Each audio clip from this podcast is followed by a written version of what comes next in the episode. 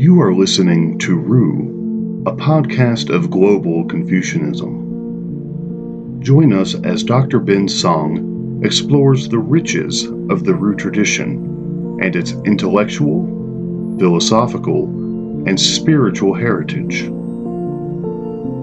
Dr. Song is a scholar of Ruism, more commonly known as Confucianism, as well as comparative philosophy, religion, and theology. He currently serves Washington College as an assistant professor of philosophy and religion. Here's Dr. Song with today's program.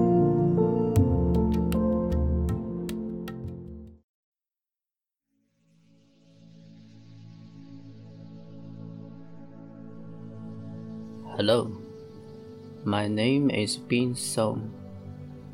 I am a Ru scholar and a college professor in the disciplines of philosophy, religion, and theology. This audio is written and recorded by me to guide your Ru meditation using the posture of sleeping. Sleeping meditation takes a very important role in Ru meditation.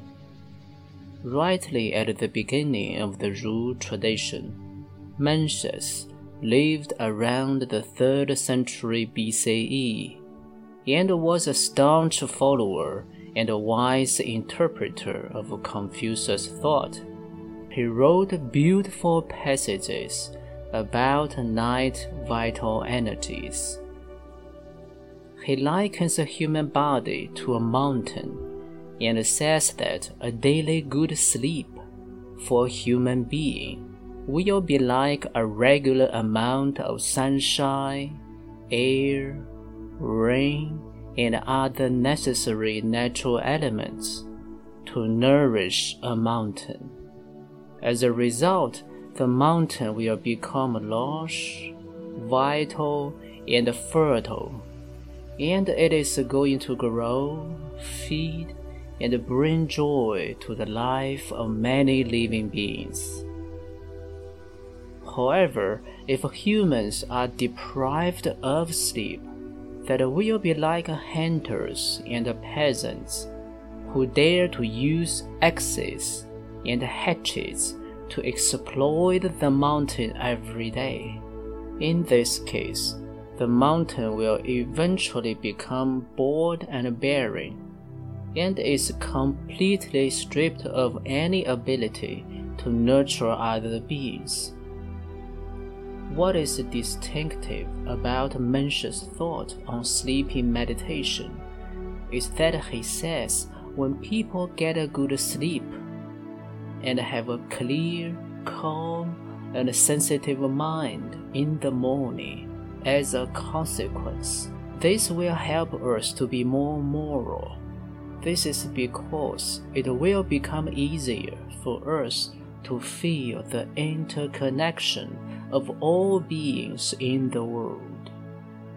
And when a baby is about to fall into a well, or any other similar distress happens to our human fellows, we will be more likely to have a feeling of empathy and try to care and help them. In other words, if we have a good sleep to continually nurture the vital energies within our body day and night, we will become more moral I do not know how many classes of ethics in modern universities and colleges are teaching how to sleep. But as inspired by Mencius' thought and practice, I definitely believe they should. In the period of Neo Confucianism, Ru Master's writings about meditative sleep becomes more abundant. There are beautiful poems written by Ru masters, such as Chen Baisha, who describe his sleep as quote, thousands of meters high clouds float under my pillow. Quote. It was also said that when Wang Yangming stayed in the army as a general and led a troop for military expedition, using the method of meditative sleep, he could have no normal sleep and thus remained to be awake for about 40 days. In general, for these Ru masters in the period of Neo Confucianism, they understood meditative sleep from two perspectives. Cosmologically, a good sleep is to preserve and nourish the yin side of human's daily routine. In other words, if you cannot recharge yourself during a restful and peaceful night, you cannot be full of yang power to act and function in the busy daytime either. Ethically, a good sleep is thought of being able to nurture the innately good human nature, and therefore, like Mencius said, to make humans practice a morality more ready and steady. As shown in the pictures, I will introduce two postures of meditative sleep, and they are very suitable for practice before one's sleep. 1. You lean towards the right side to avoid the pressure on your heart.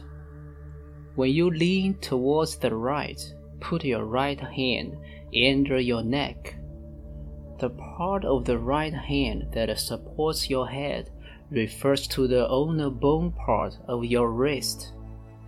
Please do not put the part of your wrist where you can feel the pulse under your head. In this case, it will bring pressure to your system of blood circulation, which causes no good. Also, where your head gets supported is the part of your neck below your ear. The final point for the head part in this sleeping posture is to put a nice pillow under your head and hand. So, in a word, lean towards the right on a nice pillow. Put your right hand under your head and use the bone part of your wrist to support your neck.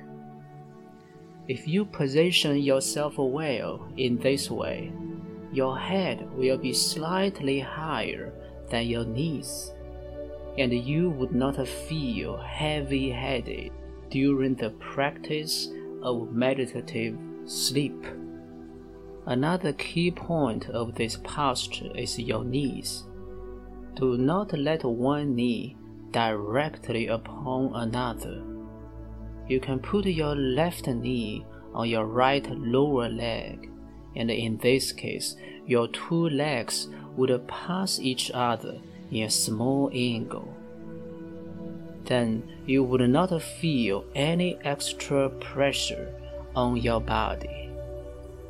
The last point is a natural consequence of the aforementioned two points.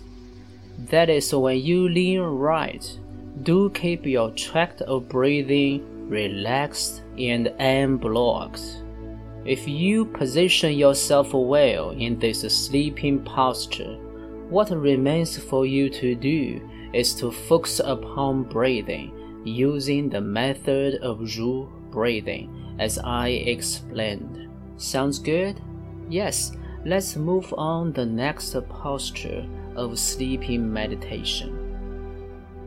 In this posture, you face upwards and then completely relax your four limbs. As indicated in the picture, there is almost no technique whatsoever for this posture other than using a pillow, which we always do.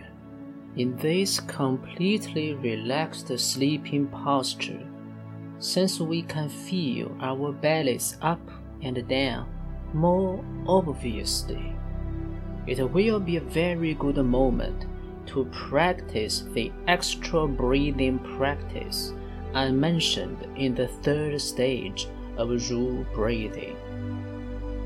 That is, you can deliberately extend the length of your inhale so as to let breathed oxygen more abundant, running deeper and broader in your body. So, when the belly rises a bit, breathe in a bit. Rise a bit, breathe in a bit. There is a short time of holding breath after each bit of inhale. Sometimes, even without any further discipline, for mature practitioners of meditative breathing, this state just happens naturally. In this natural case, a deep, slow, and delicate inhale will take a length of time longer than usual, and you will have an utterly joyful and even gratified feeling because of this deep breath. As a consequence, when your consciousness feels modified during the process, you will fall into a sound, fast, and a deeply healing sleep. Good, this will be the end of this session, and I hope you can have a very good sleep every day. Take care.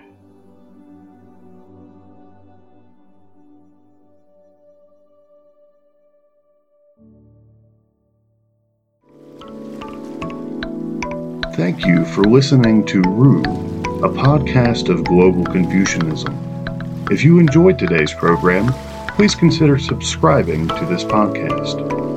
If you would like to learn more about Ruism, please follow the link to Dr. Song's website included in the show notes. Opening music Tada by Siddhartha Korsis. Closing music Endless Forms Most Beautiful by Siddhartha Korsis.